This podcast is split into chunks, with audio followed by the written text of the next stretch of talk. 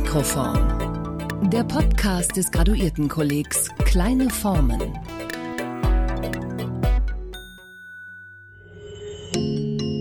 Ein Kommunikationsmodell, in dem hier die Wissenschaft steht, dort eine Öffentlichkeit und dazwischen sozusagen Dienstleistung gespannt wird, dieses Modell ist falsch. Es gibt ein Publikum, das sich aus der wissenschaftlich gesicherten Realität verabschiedet hat. Wir müssen Systemvertrauen wiederherstellen äh, und vermitteln, was wissenschaftliches Wissen von nicht wissenschaftlichem Wissen unterscheidet. Wenn WissenschaftlerInnen sich an die Öffentlichkeit wenden, klaffen Wunsch und Wirklichkeit oft auseinander. Die Zielgruppe, die man sich erhofft, ist oft nicht die, die man tatsächlich auch erreicht. Das Bemühen, Vertrauen herzustellen, wird unterlaufen von einem wachsenden Misstrauen in die Wissenschaft und davon, dass eine starke Meinung heute oft mehr Aufmerksamkeit findet als fundiertes Wissen. Und davon, dass insbesondere geisteswissenschaftliche Forschung eben keine leicht konsumierbaren und portionierbaren Fakten produziert, die sich schnell, flutschig und ökonomisch in die Medienkonkurrenz einspeisen lassen. Außerdem werden Auftritte in den Medien, insbesondere in den sozialen Medien, von den eigenen Peers oft belächelt. Kein leichtes Unterfangen also, sich als Wissenschaftlerin oder Wissenschaftler aus dem Elfenbeinturm oder der Bücherfestung hinauszuwagen in die Öffentlichkeit, aber ein wichtiges. Wer aber ist diese Öffentlichkeit? Noch dazu die breitere? Ein Gespenst? Und wie will es behandelt werden? Welche Sprache spricht es? Welche versteht es? Was kann man ihm überhaupt zumuten? Und damit begrüßen wir Sie und euch sehr herzlich zu dieser neuen Folge von Mikroform, dem Podcast des Graduiertenkollegs Literatur und Wissensgeschichte kleiner Formen. Aus Mainz und aus Berlin zusammengezoomt haben sich Maren Jäger vom Graduiertenkolleg Kleine Formen und ich, Florenz Gilly. Wir eröffnen die neue Spielzeit unseres Wissenschaftspodcasts mit einem Auswärtsspiel. Einem Geisterspiel. Der Aufzeichnung einer Podiumsdiskussion, die Ende September im Rahmen der Teststrecke Berlin ausgetragen wurde, und zwar im Berliner Museum für Kommunikation. Äh, nur kurz, für die, die es nicht kennen, Maren, äh, die Teststrecke, was ist das? Die Idee für diese Plattform, die von der Berlin University Alliance gefördert wird, geht zurück auf sieben AntragstellerInnen, die in interdisziplinären und interinstitutionellen Forschungsverbünden und Projekten in Berlin arbeiten. Der Friedrich Schlegel Graduiertenschule, dem Projekt Pathographics, dem Exzellenzcluster Topoi, dem SFB Episteme in Bewegung, dem SFB Effective Societies, dem Leibniz Zentrum für Literatur und Kulturforschung und dem Graduiertenkolleg Kleine Form. Sie alle formulieren und reflektieren Fragen des gesellschaftlichen Zusammenhalts und haben dazu verschiedene Kommunikationsformate aufgebaut. Blogs, Podcasts, Science Slams, Ausstellungen. Der Fokus, und das unterscheidet die Teststrecke von Initiativen wie etwa Wissenschaft im Dialog, der Fokus liegt dabei ganz spezifisch auf den Geisteswissenschaften. Ja, denn schon wieder Diskrepanzen. Die Geisteswissenschaften tun sich oft schwer damit, ihr Tun und ihre Forschungsergebnisse verständlich und populär zu erklären. Äh, die Naturwissenschaften hingegen, die scheinen dieses Problem nicht zu haben. Sie sind längst in der Mitte der Gesellschaft angekommen, wirken in sie hinein. Das hat nicht zuletzt auch die Corona-Krise gezeigt, mit der Omnipräsenz von Virologinnen in den Medien, mit Virologie-Podcasts, die aus dem Boden schießen wie Pilze und Millionen von Downloads verzeichnen, mit Nobel- und Kommunikatorpreisen, die vorwiegend an NaturwissenschaftlerInnen verliehen werden.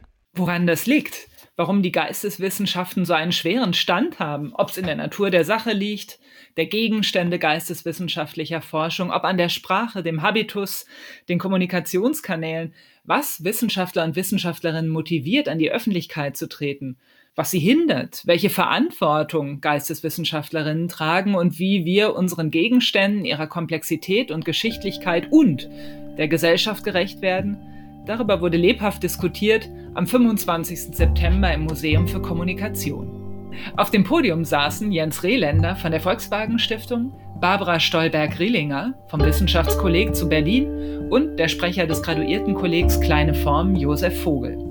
Moderiert oder besser gebändigt wurde die Diskussion von zwei Agentinnen der Wissenschaftskommunikation, von Christiane Hasselmann vom SFB Episteme in Bewegung und der Direktorin des Museums für Kommunikation Anja Schaluschke. Bevor wir mitten reingehen in die Diskussion, vielleicht noch ein Disclaimer. Bei der Aufzeichnung gab es leider erhebliche technische Schwierigkeiten. Wir hoffen, Sie und ihr äh, werden uns die schlechte Tonqualität nachsehen. Aber Aussetzer, Gekrispel und Plops schmälern unserer Meinung nach nicht die inhaltliche Qualität der Diskussion und außerdem wird es zum Ende hin dann auch etwas besser. Hier jetzt die Podiumsdiskussion in einer kondensierten Hörfassung. Viel Spaß! Eine Sache, glaube ich, ist ganz wichtig, äh, wenn äh, wir über solche Transmissionsverfahren sprechen, ähm, nämlich, dass es, glaube ich, eine ganz grundsätzliche Auseinandersetzung oder eine grundsätzliche Spannung gibt ähm, zwischen ähm, dem Maß des Kurzfristigen auf der einen Seite und der Langwierigkeit von wissenschaftlichen Forschungsprozessen auf der anderen Seite. Und das setzt sich bis äh, in Sprachformen zurück. Äh, das heißt also, es gibt Medien, dazu gehört vor allem das Fernsehen, das den Nebensatz nicht liebt. Ja, also das heißt, man muss eine gewisse Artistik entwickeln, Nebensätze zu kürzen und äh, ähm, sei es im Telegram-Stil oder sei es in der Form einer, wenn man so will, ballistischen Kommunikation Hauptsatz an Hauptsatz äh, zu äh, reihen. Äh, diese Dinge muss man natürlich in einer gewissen Weise lernen. Aber das ist, glaube ich, ganz entscheidend für Wissenschaftskommunikation, wie man sich ähm, einer hm, Aufmerksamkeitsökonomie stellt die wir übrigens auch in diesem Graduiertenkolleg untersuchen, die äh, mit dem Diktat des Kurzfristigen in jeder Hinsicht zu tun hat und auf der anderen Seite äh, langfristige Prozesse dahinter stehen, die, wenn man so will, in ihrer Struktur und in ihrem Prinzip nach eigentlich nie abgeschlossen sind.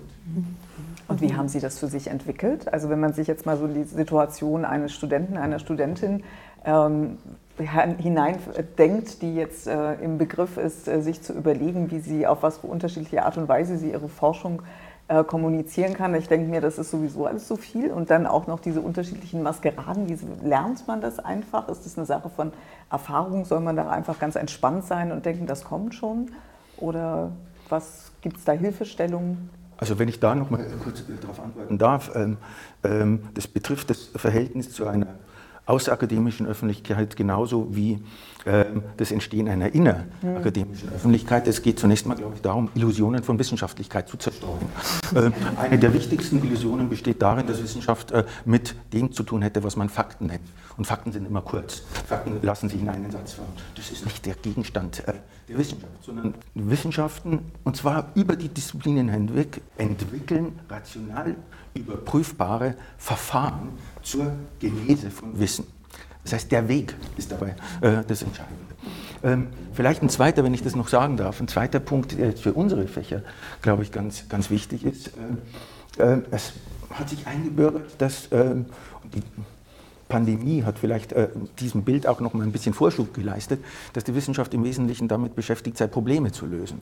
Äh, unsere Wissenschaften drehen zum Teil diese Fragestellung um. Wir gehen mit vorgefertigten Antworten und vorgefertigten Lösungen um und versuchen ein Problem dahinter zu entdecken. Auch das ist, glaube ich, eine elementar pädagogische Arbeit, den Leuten klarzumachen. Es geht nicht darum, flagrante Antworten zu bieten, sondern zu bestehenden Sachverhalten erst einmal das richtige Problem äh, zu finden. Ähm, und das ist auch eine Vermittlungsfrage. Ja.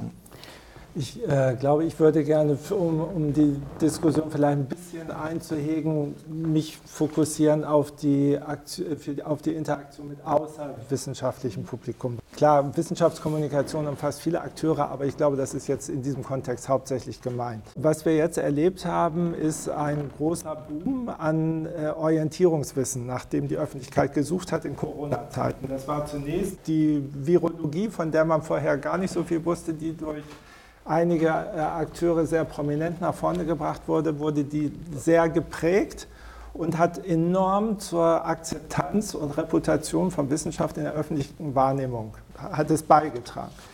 Dann äh, war auch seitens der Medien der Wunsch, äh, schnell Lösungen zu bekommen, Antworten. Das ist das klassische Spiel. Erzählen Sie mir in einer Minute 30 Sekunden, äh, wie ist die Welt zu retten, Ihrer Meinung nach.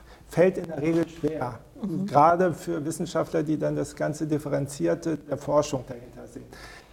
Dazu kommt, wer vermittelt das? Eminenzbasiert. Ein, äh, eine Person wie Herr Drosten beispielsweise ist äh, sehr durch die Medien nach oben gekommen und dann Opfer einer Bildattacke geworden, nicht? die äh, seine Reputation versucht haben zu zerstören. Ja? Das sind ganz normale, also normal sind sie sicherlich nicht, hässliche Tendenzen, aber Praxis auch im journalistischen Alltag. Und äh, was fehlt, ist bei vielen Wissenschaftlern, und da komme ich wieder jetzt auf die Haltung im Wissenschaftssystem zurück, äh, das zu trainieren, darauf vorbereitet zu werden im Curriculum, wenn man sich dieser Aufgabe stellen will. Und äh, dieses ganze Feld der äh, Wissenschaftskommunikation, da gibt es viele Teilstudien, die aber niemals den Sprung in die äh, Wahrnehmung eines breiteren Publikums, auch der Medien und so weiter bekommen. Das heißt, es bleiben immer Schätze, die in der äh, Community bleiben. Und zu den wenigen Studien, die ich mal gelesen habe, da ging es um synthetische Biologie. Das war seitens Akteure in der Wissenschaft, die versucht hatten, damit sie nicht so einen Schiffbruch erleiden wie mit der grünen Gentechnik, dass man diesmal die Kommunikation mit der Öffentlichkeit und Akteuren besser einstiehlt. Die haben zum Beispiel viele Umfragen gemacht äh, zum Selbstbild der Wissenschaft. Und befragte Wissenschaftlerinnen und Wissenschaftler sagen, ich kann mein äh, Gebiet Journalisten problemlos erklären. Das sagten 87 Prozent der Befragten. Und Journalisten sagen, 4 Prozent der Wissenschaftler sind in der Lage, ihre Thematik verständlich zu erklären. Also äh, da ist, tut sich eine Schere auf, da muss man arbeiten, da ist, ist eine Kluft noch zu überwinden. Und ich glaube, da ist auch tatsächlich diese Kluft, äh, könnte man auch so beschreiben, dass man auf der einen Seite eine große Erwartungshaltung doch gibt, dass es auch zu einem gesellschaftlichen Zusammenhalt beiträgt, diese evidenzbasierte Wissenschaft, die uns jetzt endlich sagt, wie es wirklich ist und solche, solche äh, Dispute auch einhegen und einfrieden kann. Und auf der anderen Seite muss man aber seriöserweise natürlich gerade die Prozesshaftigkeit und die ähm, die Kurvenhaftigkeit, die äh, wissenschaftliche Forschung ausmacht und die Longue Durée, die man auch aushalten muss und diese Durststrecken natürlich mitkommunizieren. Ähm, das ist wahrscheinlich das Schwierige und deswegen nochmal diese Frage, sind Sie schon mal in Situationen gekommen, wo Sie gesagt haben, das passt mit meinem äh, Selbstbild als Wissenschaftlerin nicht zusammen, äh, jetzt in diesem Kontext so zu agieren oder das beantworten zu müssen? Das ist äh, genau das, und da knüpfe ich an das an, was Sie jetzt beide vorher gesagt haben, meine Erfahrung auch sehr oft gewesen, dass äh, es eben sehr unterschiedliche Logiken gibt, der Wissenschaft einerseits und der Medien andererseits, äh, dass man eben mit solchen ähm, äh, Zumutungen konfrontiert wird, zu sagen, was ist das Ergebnis eures Sonderforschungsbereichs oder des Exzellenzclusters in den letzten zwölf Jahren gewesen, in drei drei Sätzen. Ähm, das ist natürlich absurd. Und da ist, glaube ich, wirklich die Chance einer professionalisierten Wissenschaftskommunikation, die genau zwischen diesen beiden Systemen äh, der Medien einerseits und der Wissenschaft andererseits insofern vermittelt, als sie genau äh, das klar macht, nämlich dass es um Verfahren der Wissenserzeugung geht, die immer unabgeschlossen äh, sind und so weiter. Ähm, und ich finde, dass nach meiner Beobachtung zumindest jetzt, ähm, wenn die Pandemie ein Gutes hatte, dann das, dass das doch eine etwas breiteren Öffentlichkeit vermittelt worden ist durch mhm. einzelne wirklich sehr begnadete Wissenschaftler, die, äh, die gleichzeitig sehr gute Wissenschaftskommunikatoren sind, ähm, zu, zu, wirklich zu vermitteln, dass es ein methodisches Verfahren ist, dass es unabgeschlossen ist, dass es äh, immer wieder irritiert wird und so weiter und dass diese, ähm, diese Zumutung, klare Wahrheiten zu vermitteln, äh, eben eine Zumutung ist, der man sich wirklich ganz beharrlich widersetzen muss. Und nach meiner Beobachtung ist es tatsächlich äh, breiter sichtbar geworden, diese Eigenart von Wissenschaft, äh, als das bisher war. Das dann natürlich Medien wie die Bildzeitung, das wieder zerstören ist äh, traurig, aber da ja, darf man nicht darf man nicht aufgeben. Wenn ich vielleicht eine, einen Aspekt noch ergänzen darf, ähm, auch in der Interaktion zwischen Wissenschaft und Medien, worauf wird geschielt? Also natürlich, wenn ich vorhin von intrinsischer Motivation oder was motiviert, ist es natürlich auch Reputationsgewinn. Ja?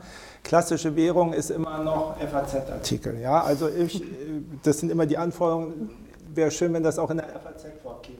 Ich weiß nicht warum, weil äh, Social Media inzwischen äh, eine viel größere Reichweite mhm. erzeugt.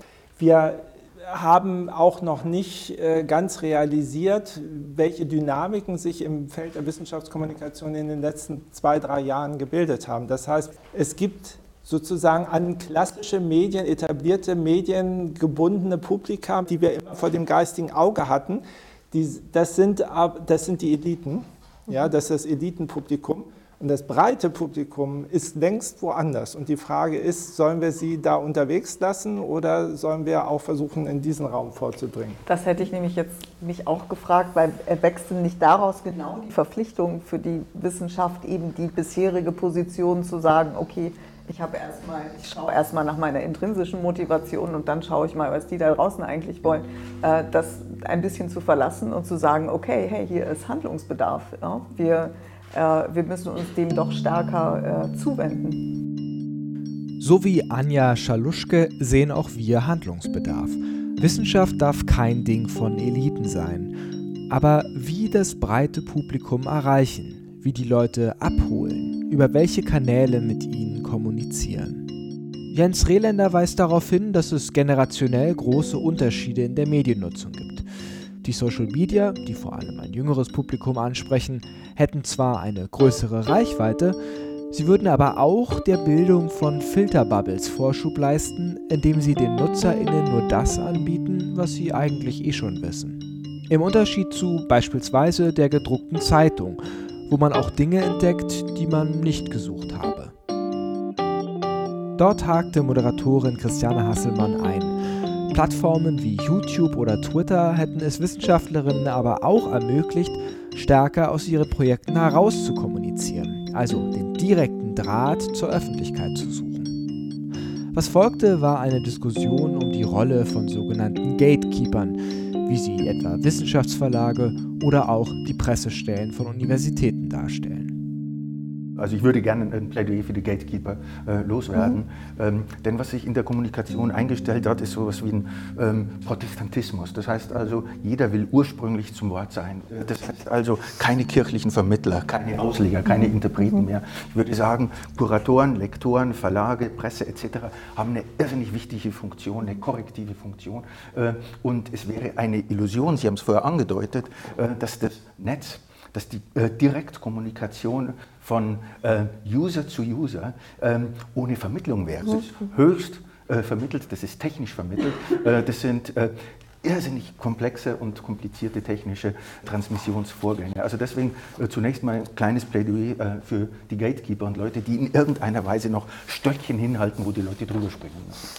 Ja, aber sind Sie wirklich, also ich finde das vielleicht doch ein bisschen zu optimistisch, dass äh, dieses Gatekeeping tatsächlich noch funktioniert. Denn äh, ich meine, es kann ja tatsächlich, wir haben ja eben, Sie haben die, die äh, Wissenschaftsleugner genannt, die haben ja auch einen vollkommen unbeschränkten Zugang zur Öffentlichkeit und werden äh, zur Kenntnis genommen, ganz genauso wie seriöse Mitteilungen von Institutionen, die den ganzen wissenschaftlichen Standardisierungsprozess durchlaufen haben. Das kann man ja als Laie überhaupt nicht unterscheiden. Und das, das Fatale ist ja eigentlich, äh, da komme ich auf was zurück, was Sie eben gesagt haben, ähm, die Wissenschaftsleugner berufen sich ja auf eine sehr, sehr ähm, große Tugend, nämlich auf kritisches Denken. Mhm. Die äh, sind ja deswegen für viele Leute so attraktiv, mit äh, vielleicht jetzt nicht die Aluhutträger, aber äh, viele Teilnehmer dieser Demonstrationen äh, berufen sich ja darauf, äh, sozusagen aus, äh, aus ihrem eigenen kritischen Vermögen die Wissenschaft zu hinterfragen und eben nichts zu glauben. Also ein ganz altes, aufklärerisches mhm. Anliegen. Ja? Mhm. und das ist ein Problem, mit dem wir äh, ja erstmal fertig werden müssen. Wir müssen Systemvertrauen sozusagen wiederherstellen äh, und den Laien oder ja, den Leuten, die nicht im Wissenschaftssystem zu, zu Hause sind, ähm, tatsächlich vermitteln, und das finde ich die wichtigste Aufgabe der Wissenschaftskommunikation, vermitteln, was Wissenschaft wissenschaftliches Wissen von nicht wissenschaftlichem Wissen unterscheidet. Und das ist eben nicht so einfach und ich bin nicht so optimistisch wie Sie, äh, dass da das Gatekeeping funktioniert. Ich war alles andere als optimistisch. Ähm, äh, äh, es war eigentlich jetzt nur ähm, der Rettungsring für eine untergehende Gattung, nämlich den Gatekeeper. Ja, ja, den ja. wollte ich sozusagen aus Strohhalmen basteln. Ich würde gerne auch noch einen Rettungsring den Gatekeepern hinterherwerfen und so viel haben wir gar mich, nicht. Mich stark, mich stark machen eben für den Journalismus, speziell Wissenschaftsjournalismus. Wissenschaftsjournalismus ist auf dem Rückzug. Es gab in den 80er Jahren einen großen Boom dazu. Und jetzt plötzlich auch in der Pandemiephase wurde ganz deutlich, dass die Expertise vom Wissenschaftsjournalismus gröblich fehlt. Ja, also es gab Fehleinschätzungen äh, auf der journalistischen Seite. Es gab jegliche Distanz, also kein Hinterfragen politischer Aktionen oder Fragwürdigkeit oder Studien, äh, sondern erstmal ein Einhergehen, also kritische Distanz fehlte da. Wenn Sie von den Hochschulpressestellen sprechen, die installiert wurden von den Hochschulen und den Forschungseinrichtungen, deren Aufgabe ist zunächst mal die Verherrlichung der eigenen Institution und der, deren mhm. Leitung. Ja, also durch äh, entsprechendes Lametta und Geglitzer. Und das eigentlich Aufklärerische, was man erwarten würde, passiert da relativ wenig. Das mache ich noch nicht mal zum Vorwurf, weil die Kolleginnen und Kollegen, die da tätig sind, äh, sozusagen auch das ausführen, wozu sie ins eingesetzt werden, ja, gebraucht werden.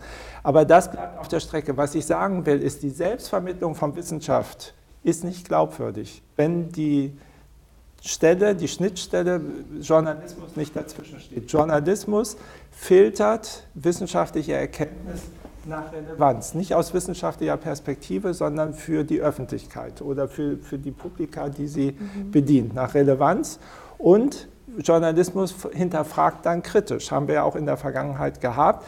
Warum sollte eine Pressestelle die eigenen Forschungsergebnisse kritisch hinterfragen? Also das heißt, diese Selbstvermittlung der Wissenschaft funktioniert nicht, aber Anschluss wieder an das, was ich eingangs sagte, sich einzulassen auf die Medien, offensiv, konstruktiv darauf zuzugehen, kann nur Gewinn bringen für die Wissenschaft.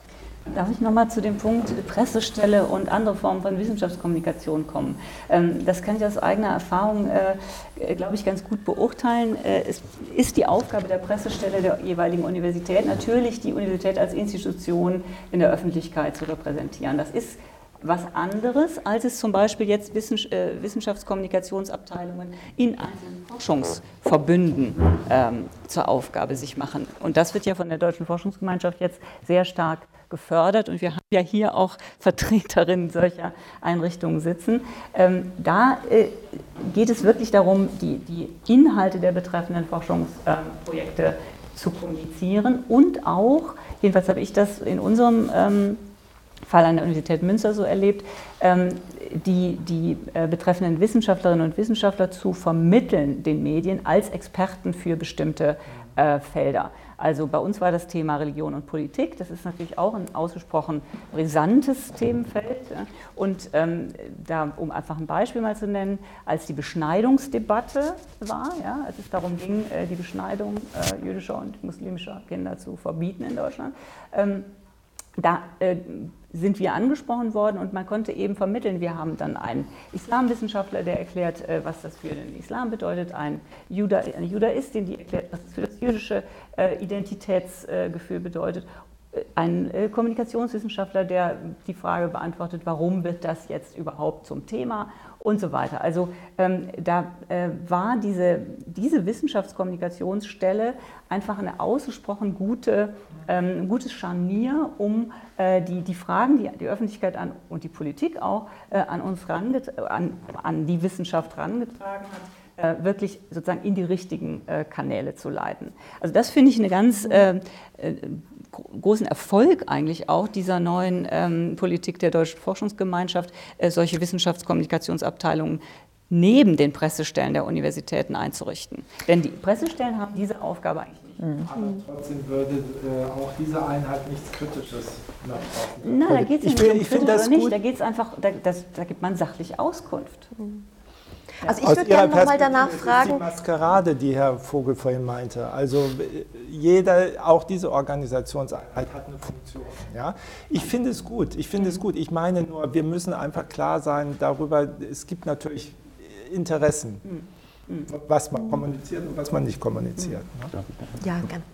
Ähm, also vielleicht äh, an einem Punkt nochmal aufgreifend. Ähm, ähm, mit dem äh, Appell vielleicht auch an dem Punkt realistisch zu sein, denn ähm, bei dieser Frage nach der Kommunikation von Wissenschaft, und zwar nicht nur in die Öffentlichkeit, sondern zum Beispiel auch in die Politik, geht es ja im Wesentlichen um Machtfragen, auch um die Machtposition von Wissenschaft.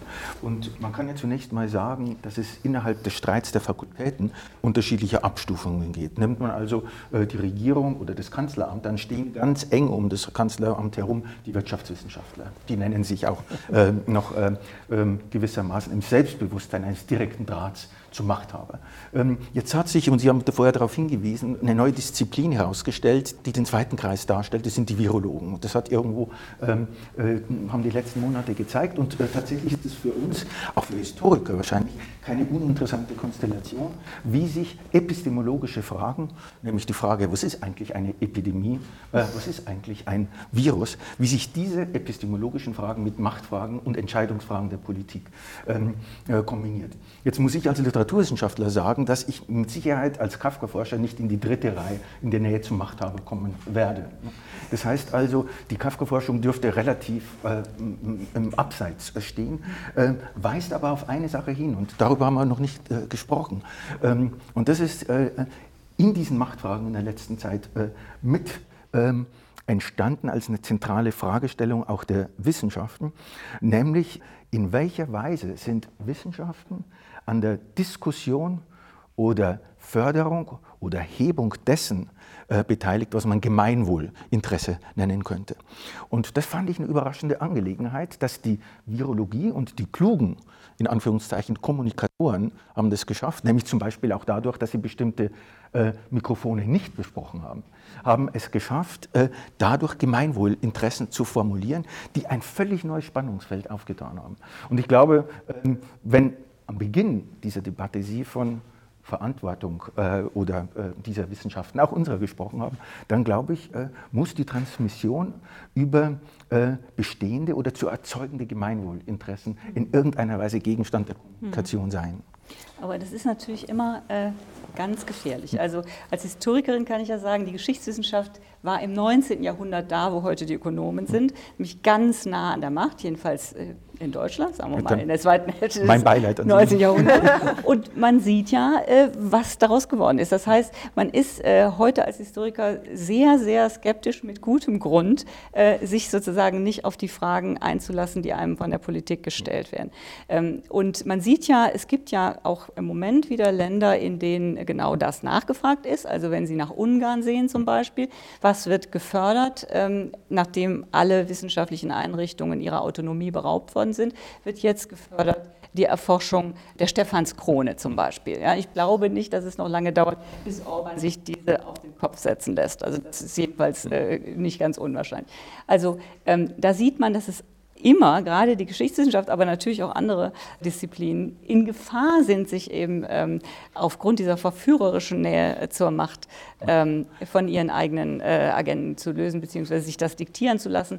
Und man weiß ja auch, wie sehr jeder von uns wahrscheinlich dazu neigt, sich selbst in die Tasche zu lügen. Und wenn man also ähm, die, die, diese Aufmerksamkeit geschenkt bekommt und die Fördermittel und so weiter, dann ist die Verführung natürlich, die Verführbarkeit äh, sicher nicht gering. Also wenn ich da nur kurz anschließen darf, äh, man muss wahrscheinlich in Erinnerung rufen, das betrifft die Geschichtswissenschaft genauso wie die Literaturwissenschaft, dass diese Fächer keine rühmlichen Vergangenheiten haben. Mhm. Und äh, dass es ähm, eine, wenn man so will, optische Täuschung ist, zu glauben, diese Wissenschaften hätten im Laufe ihrer Geschichte und über die Definition ihrer eigenen Existenz immer eine kritische Funktion gehabt. Äh, das ist alles andere als äh, der Fall gewesen. Ne? Das heißt also, wir reden im Grunde von überaus günstigen Umständen, äh, was aber gleichzeitig bedeutet, ähm, deswegen hatte ich vorher äh, den Zusammenhang zu Machtfragen hergestellt, ähm, dass zumindest in den Geistes- und Geschichtswissenschaften, Kulturwissenschaften ein zentraler Punkt nach wie vor eine Rolle spielen sollte der sehr schnell, Sie haben die Stephanskrone genannt, verloren gehen kann. Nämlich, das ist die Frage nach Kritik. Und zwar in der äh, breitesten Form dieses Begriffs. Ähm, nämlich bis hin zu Transmissionsfragen, wo natürlich Kunstkritik, Literaturkritik etc.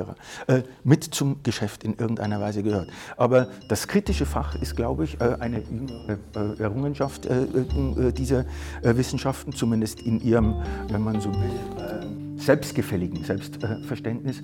Äh, und diese Selbstgefälligkeit, glaube ich, sollte man äh, nicht ähm, äh, verlieren. Das Selbstverständnis als kritische Disziplin ist also, wenn man Josef Vogels Plädoyer folgt, nicht nur selbstgefällig, sondern es schützt die Geistes-, Geschichts- und Kulturwissenschaften vor der Verführung und Vereinnahmung durch die Macht und vor dem Rückfall in unrühmliche Vergangenheiten, wenn sie es denn ernst nehmen. Weiter ging es mit der Frage nach den Rückkopplungseffekten von Wissenschaftskommunikation.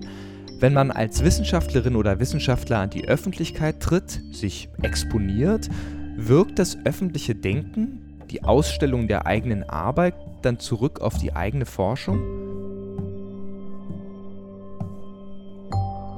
Was macht das öffentliche Denken, das öffentliche Diskutieren mit der eigenen Arbeit? Das geht ja nicht ganz spurlos auch an der eigenen Themenfindung vorbei. Ich könnte mir vorstellen, dass sich bestimmte Kommunikationsformen auch bei einem selbst verfestigen können. Ich meine jetzt nicht, dass jetzt plötzlich alle einen PR-Sprech nur noch drauf haben, weil sie zweimal angefragt wurden, um ein Statement der, für die Tagesschau zu geben. Das meine ich gar nicht so. Aber es macht ja etwas mit einem, wenn man sehr häufig auf bestimmte Themen angesprochen wird, wenn man das Register wechseln muss, um anders interdisziplinär, äh, transdisziplinär zu einem Nichtfachpublikum äh, zu sprechen.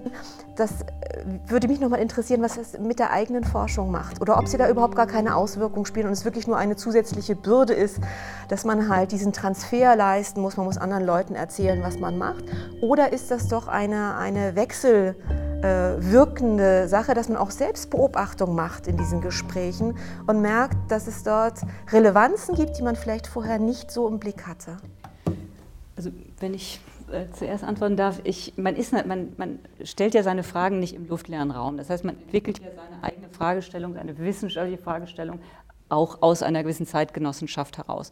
Und ähm, insofern ist es dann auch nicht, äh, stellt es einen nicht vor unlösbare Probleme, wenn man äh, sozusagen auf Relevanzfragen antworten soll. Um einfach ein Beispiel jetzt aus meinem ähm, Feld zu geben, mich beschäftigt wirklich zu, und mich, mich beunruhigt zutiefst die Frage im Moment, wie kommt es, dass narzisstische Autokraten auf so große Zustimmung stoßen. Das ist ein Problem, was wahrscheinlich uns alle im Moment wirklich beunruhigt.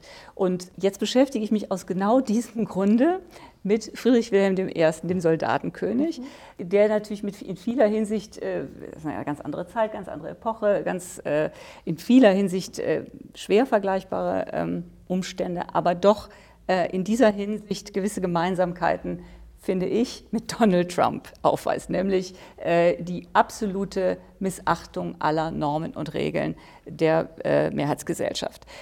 Ich bin dann selber, sozusagen ringe ich im Moment immer mit meinem Gewissen, ob ich äh, sowas sagen soll. Ob ich sagen soll, äh, der Soldatenkönig war der Donald Trump Preußens im frühen 18. Jahrhundert, was natürlich eigentlich bizarr ist zu sagen, äh, was aber natürlich auf jeden Fall sofort hängen bleibt und Aufmerksamkeit erregt und äh, wahrscheinlich das Thema für äh, für Leute, die sich äh, für die heutigen Probleme interessieren, interessant macht. Und da habe ich noch keine genaue Antwort drauf gefunden, weil es natürlich super gefährlich ist auch äh, und, und die Dinge auch in vieler Hinsicht verzerrt. Aber andererseits natürlich ein Hingucker ist und vielleicht die Chance eröffnet, überhaupt ähm, auf so ein eigentlich sehr fremdes Thema, frühes 18. Jahrhundert zu kommen und von da aus dann das zu tun, was meines Erachtens die Aufgabe der Geschichtswissenschaft ist, jedenfalls wenn man sich mit früheren Epochen beschäftigt als mit der Zeitgeschichte, nämlich ähm, einen Distanzgewinn äh, zu schaffen, also äh, einen Verfremdungseffekt herzustellen, äh, sich mit dem Fremden zu beschäftigen und damit festzustellen, dass das, was man selbst für selbstverständlich hält, ist, das nicht ist. Und ich glaube, das kann man ganz gut, wenn man immer so hin und her äh, schaltet zwischen modernen Phänomenen, äh, und vormodernen Phänomenen und dann immer wieder den äh, Vergleich zieht und die Unterschiede dann auch rausarbeitet. Mhm. Aber trotzdem ist es natürlich, ähm, ich bin mir dessen bewusst, es ist gefährlich und es ist verführerisch und ich bin da auch noch nicht zu einem wirklichen Schluss gekommen, wie ich damit umgehen soll. Ich sollte vielleicht auch äh, noch was sagen. ähm, also zunächst mal glaube ich, ähm, äh, würde ich äh, jedem äh, davon abraten, mit äh, dem Erheben der Stimme in irgendeiner Öffentlichkeit in einen Popularitätswettbewerb einzutreten. Mhm. Ähm, der ist erstens nicht planbar, zweitens äh, macht es einen schlechten Charakter und drittens ähm, wird man äh, nicht in dieser Weise befriedigt werden. Ähm, ich glaube, das ist sozusagen ein Dauerhunger, den man da erzeugen würde und äh, also deswegen äh, ein dringlicher Rat, in diesen Wettbewerb um Popularität äh, nicht einzutreten. Mhm. Zweiter Punkt, den Sie dankenswerterweise angesprochen haben, ähm, eine Besonderheit der Fächer, die jetzt an diesen Stühlen äh, sitzen, an allen wahrscheinlich, ähm, äh, ist die Auseinandersetzung mit Geschichte, mit Fragen der Geschichte, äh, die natürlich nicht ohne, Sie haben es angedeutet, direkten oder indirekten, wie auch immer vermittelten Bezug zur Gegenwart auskommen. Und dabei ist eine Sache ganz entscheidend, ähm, und das meinte ich vorher auch mit der Frage der Gegenöffentlichkeiten, historisches Wissen zerstreut Gewissheiten. Ähm, während äh, bestimmte, in Anführungszeichen, Medienformate Gewissheiten produzieren, reproduzieren und verfestigen. Das heißt also, äh, die Infragestellung von Gewissheiten, und man könnte auch sagen von Klischees oder sowas, ist elementar mit einer historischen Forschung äh, verbunden. Und das ist nicht unbedingt einfach äh, äh, zu vermitteln. Vielleicht noch einen äh, dritten Aspekt, ähm, und das sollte die Voraussetzung sein für ähm, das Verhältnis von äh, wissenschaftlicher Forschung, welcher Art auch immer, und der Form ihrer Vermittlung. Ähm, es ist eine Binsenweisheit in den Literaturwissenschaften, dass Inhaltsfragen nicht ohne Formfragen äh, diskutiert werden können. Das heißt also, es gilt hier schlicht die Regel, es lässt sich nicht jeder Inhalt in jeden möglichen Schlauch gießen. Und umgekehrt bedeutet es danach zu fragen, welche Formen und welche Formate tatsächlich auch welche Inhalte und damit Kommunikationsweisen äh, erzeugen. Das spielt in der historischen Forschung eine eminente Rolle und es spielt auch in unseren Forschungen eine eminente Rolle, äh, dass nicht jede Sache in eine Anekdote oder in einen Roman beispielsweise gehören. Das heißt also, diese Dinge sollten wir, äh, glaube ich, äh, wesentlich äh, berücksichtigen, äh, dass die Übersetzung von Wissen im weitesten Sinn, in diesem Fall wissenschaftlichen Wissen, ähm, sich nicht gleichgültig gegenüber den jeweiligen Formen und Formaten verhalten kann. Ja. Ich bin sehr dankbar, dass Sie nochmal zu den mhm. Formaten gekommen sind. Denn im Moment geht ja so der große Aufruf um viele quietschbunte Formate zu entwickeln. Es geht auch die, die, die Sprache jetzt darum, dass es um diese Eventisierung, die Gefahr der Eventisierung der Wissenschaft. Es wird so ein bisschen gemunkelt, dass man da die Wissenschaft auch äh, äh, einem Ausverkauf preisgeben könnte, indem man sie nicht mehr so ganz ernst nimmt, sondern daraus einen sportlichen Wettkampf macht, äh, Events daraus macht, dass man sie vielleicht gar nicht so demokratisieren sollte, sondern ihr ihren Wert belassen sollte, indem man sich mit zärtlicher Überforderung wie ja kürzlich gesagt wurde, man äh, sozusagen auch dem größeren Publikum durchaus diese Erschwernisse zumuten sollte, wenn sie denn den sozusagen den Zutritt zu wissenschaftlichem Denken sich selbst erwirken wollen. Ja? Das möchte ich jetzt einfach nur so hinstellen wie, äh, und, und, fragen, welche Chancen und Gefahren Sie sehen in dieser Entwicklung vieler verschiedener Formate. Sie sind ja in sehr klassischen Formaten äh, unterwegs mit ihrer Wissenschaftskommunikation, aber sie öffnen sich ja auch dem Podcast, dem Fernsehen und so weiter. Ich wollte Ihnen eigentlich nur zustimmen, Sie haben das ja eben schon gesagt, äh, diesen äh, Wettbewerb um die populärste Form können wir nur verlieren. Also ähm, Science Slam, der eine oder andere mag das ja beherrschen, oder MS Wissenschaft, dass man dann auf einem ähm, Kreuzfahrtschiff äh, irgendwie den Leuten die Forschungsergebnisse erklärt. Das kann aber nett sein. Das kann vielleicht nett sein, aber ich ich weiß es nicht, ob es wirklich dann einen, äh, einen Mehrwert hat. Also, also wenn ich nicht mit dem äh, Kapitän tanzen muss, ist es in Ordnung. Aber, ja, also ich finde, es hat auch was Anbiederndes und äh, man, wie gesagt, man kann, man kann den Wettbewerb um Popularität nicht gewinnen. Da sind andere uns dann immer voraus. Aber äh, eine Sache würde ich doch gerne noch anschließen. Ähm, und das ist, glaube ich, in unserem Gespräch auch, dass das, was Öffentlichkeit oder Publikum ist, eigentlich ein Gespenst ist. Äh, mhm. Das Fernsehen quält sich mit diesem Gespenst, seit es existiert. Da gibt es ein paar Haushalte, die werden äh, abgefragt und dann rechnet man dann mit Quoten und jeder, der ein Showmaster ist, sitzt am Abend und liest diese Quoten durch, weiß aber nicht, was das eigentlich bedeutet. Das ist ein äh, Gespenst zur Generierung von Werbeeinnahmen mhm. und nichts weiter. Und ich glaube, mit diesem Gespenst haben wir auch hier zu tun und ich glaube auch, dass man ein paar Regeln aufstellen kann, wie man mit einem in Anführungszeichen nicht erkennbaren äh, Publikum, das heißt also mit einem Publikum, das uns als Wiedergänger begegnet ähm, oder äh, wenn man äh, äh, das Leben der Toter, wie auch immer, mhm. ähm, wie man damit umgeht. Erste Regel wäre, wäre, ähm, äh, das Publikum nicht zu unterschätzen. Ähm, äh, es gibt äh, ganze Medienexperten, die nichts anderes tun, berufsmäßig, als das Publikum zu unterschätzen. Das heißt also, ähm, Dummheitsskalen nach unten zu entwickeln. Zweiter Punkt, ganz wichtig im Umgang mit dem sogenannten Publikum, Das Publikum liebt einen dafür, wenn man es überfordert und nicht, wenn man es unterfordert. Das sind schon zwei Dinge, die uns in die Hände spielen. Das Publikum nicht ähm, zu unterschätzen und zweitens es im Zweifelsfall äh, zu überfordern als zu unterfordern. Ein bisschen zu überfordern. Äh, da gibt es natürlich. Das war, glaube ich, die Formulierung, zärtliche Überforderung. Ja, ja, ja, aber es gibt natürlich auch Einstiegsschwellen, die dann nicht überschreitbar ja, sind. Genau. Äh, die würde genau. ich schon ganz gerne mit reinnehmen, damit ja. es nicht sozusagen nur ein, eine sehr kleine Öffentlichkeit wird, die ja. sozusagen mit den entsprechenden Abschlüssen und Vorbildungen äh, in der Lage ist, sich dann auch ja. in solche Diskurse zu oder überhaupt zu partizipieren. Mhm. Ähm, ich glaube, da verlieren wir gewisse soziale Milieus vollständig aus dem Blick, wenn wir äh, sagen, wir gehen immer mit, diesem, gibt, mit diesem Forderungs- und Überforderungsanspruch recht, es gibt heran. Auch soziale Milieus, die wollen gern aus dem Blick verschwinden und die sollen ja auch. Äh, also es muss ja nicht alles unter Beobachtung stehen. Aber ich würde ähm, vielleicht eine Sache äh, nochmal sagen wollen. Ähm, also ich hatte das im Zusammenhang mit ökonomischen Fragen erlebt. Ähm, und man hat es da, äh, äh, wie wir alle es sind, mit einem radikalen Laienpublikum zu tun, das aber gleichzeitig radikal betroffen ist. Also diese Verbindung von mhm. etwas nicht wissen und von einer Sache betroffen zu sein, mhm. ist ein interessanter Generator von möglichen Fragen.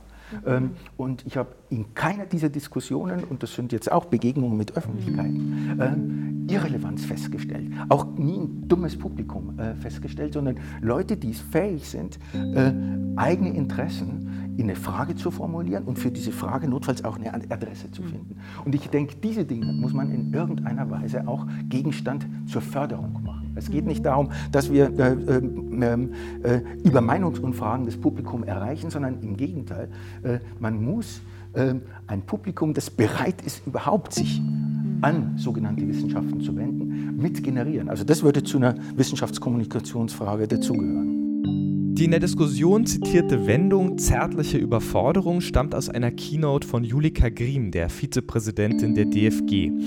Auf dem Forum Wissenschaftskommunikation 2018 sagte sie, und ich zitiere Julika Griem, Grundsätzlich möchte ich dafür plädieren, unser Publikum nicht einfach irgendwo abzuholen, sondern sorgfältig, umsichtig, furchtlos und man könnte auch sagen, zärtlich zu überfordern. Überfordern statt abholen? Das Publikum erziehen? Heranziehen? Muss man sich die vielbeschworene Öffentlichkeit als seine Öffentlichkeit vielleicht überhaupt erst selber herstellen? Ist es eine Utopie, ein Potenzial oder der einzig gangbare Weg? Und wer ist die interessierte Öffentlichkeit? Wie kann man ihr Interesse wecken? Oder muss man sie vielleicht auch schlafen lassen, wenn sich partout niemand aufrütteln lassen will? Die Podiumsdiskussion der Teststrecke wurde auch live im Netz übertragen und die Zuschauenden hatten die Möglichkeit, Fragen zu stellen. Zwei Fragen aus dem Publikum wurden aufgenommen und in die Runde gespielt. Die erste Frage betraf die Vermittlung zwischen Wissenschaft und Öffentlichkeit und die Rolle der Wissenschaften in der Formierung einer Gegenöffentlichkeit. Die Frage entfachte eine nicht unhitzige Diskussion zwischen Barbara Stolberg-Rehlinger und Josef Vogel, und zwar, wie viel politische Verantwortung Wissenschaftler und Wissenschaftlerinnen tragen. Ist die Funktion der Wissenschaft nur eine beratende bedeutet gesellschaftliche Verantwortung auch vielleicht an allererster Stelle Haftbarkeit. Wie verhält sich Haftbarkeit in der Sphäre der Politik zu derjenigen der Wissenschaften? Bedeutet Haftbarkeit für die Geisteswissenschaft nicht gerade die Reflexion von möglichen Folgen politischer Entscheidungen, wenn man sich nicht von der Politik vereinnahmen lassen will? Kann man sich dem Handgemenge mit Politik und Gesellschaft überhaupt entziehen? Oder gilt es, die Komfortzone zu verlassen? Wissenschaftler müssen ja nicht entscheiden, Gott sei Dank. Ja. Wissenschaftliche ähm, Erkenntnisse sind immer reversibel und es wird nicht entschieden darüber. Während Politiker immer entscheiden müssen und Entscheidungen sind irreversibel. Das scheint mir ein ganz grundsätzlicher Unterschied der Logik zwischen Politik und Wissenschaft zu sein. Und äh, das entlastet in gewisser Weise auch die Wissenschaft, weil sie eben nur Beratung äh, liefern können und sie müssen eben nicht entscheidet. Das müssen dann die Politiker machen, weil sie ganz viele andere Dinge als nur die äh, Erkenntnisse äh, und das gerade frisch produzierte Wissen einbeziehen äh, müssen, sondern eben auch, was Sie ja schon gesagt haben, Interessen, Machtverhältnisse und so weiter äh, berücksichtigen müssen. Ähm, das kann man ja gerade jetzt bei der Corona-Situation wunderbar sehen, wie die Systemgrenzen verlaufen. Äh, die, die Wissenschaftler können nur ihre vorläufigen Erkenntnisse mitteilen und die Politiker müssen das dann abwägen mit allen möglichen anderen, erstens zwischen verschiedenen Disziplinen, sehr unterschiedlichen Prioritäten, aber vor allem dann auch mit, mit ökonomischen, mit, äh, mit ähm, äh, sozialen und so weiter anderen äh, äh, ähm, Faktoren abwägen. Und äh, ich finde, das macht die Lage für die Wissenschaftler eher komfortabler und einfacher, dass sie eben genau das nicht müssen. Sie müssen nichts entscheiden. Und deswegen sind sie im strengen Sinne eben auch nicht haftbar. Darf ich, äh, ich möchte da keine Privatdiskussion jetzt ja. fortsetzen, aber darf ich kurz äh, noch was dazu sagen? Ich bin nicht sicher, ob äh, Ihre Einschätzung so stimmt. Äh, ich erinnere schlichtweg an die ganzen Debatten äh, im Zuge ähm, äh, der Nuklearpolitik oder des Oppenheimer-Falls in weitester Hinsicht.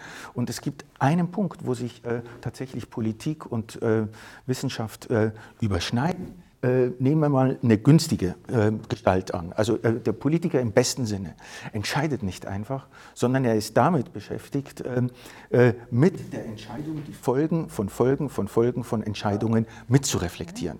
Und ich befürchte, ein Großteil der Wissenschaften betrifft es genauso. Man wird die Folgen von Folgen von möglichen entweder Erkenntnissen oder Äußerungen mitreflektieren müssen. Es gibt eine Grauzone. Ich denke, gerade auch die letzten Monate haben das äh, sehr gut gezeigt, äh, dass ähm, soziale oder gesellschaftliche Entscheidungen nicht von der Politik monopolisiert äh, werden. Und ich glaube, es wäre ein falsches Wissenschaftsverständnis, die Politik sozusagen in dieser komfortablen ähm, Wellnesszone zu belassen. Die Politik ist nicht in der Wellnesszone. Die, die, Wissenschaft, in der, die Wissenschaft in dieser Wellnesszone zu belassen. Entschuldigung.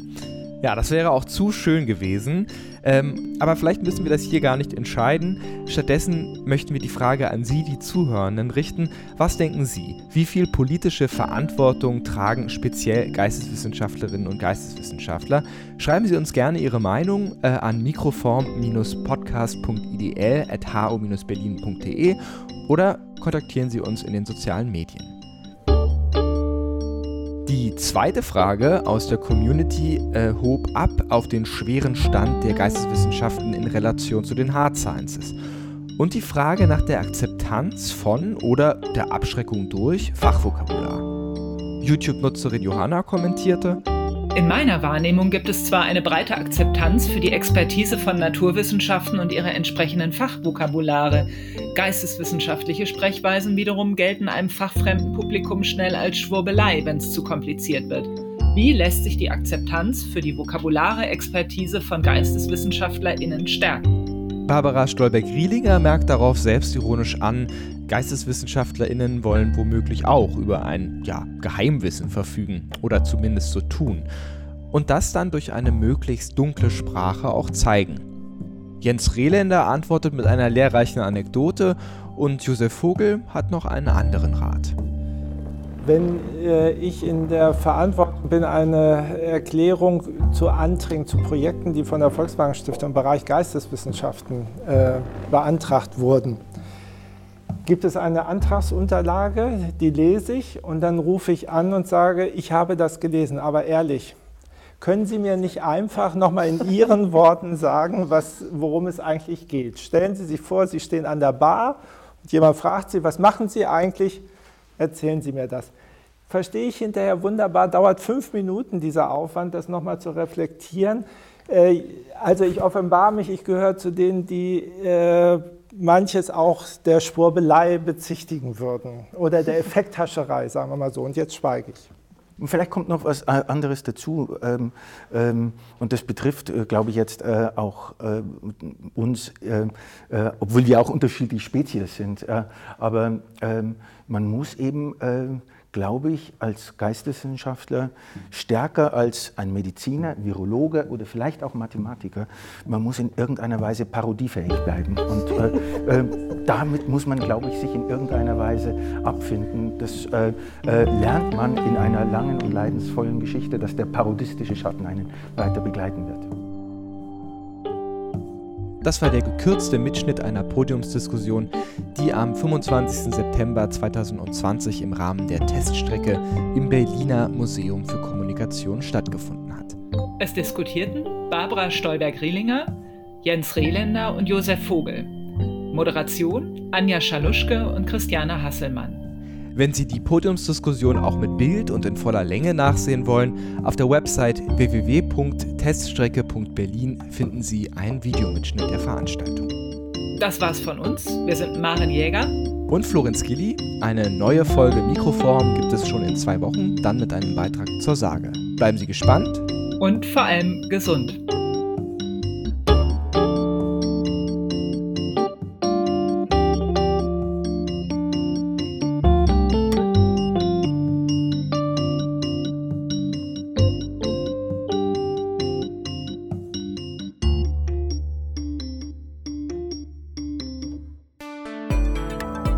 Mikroform.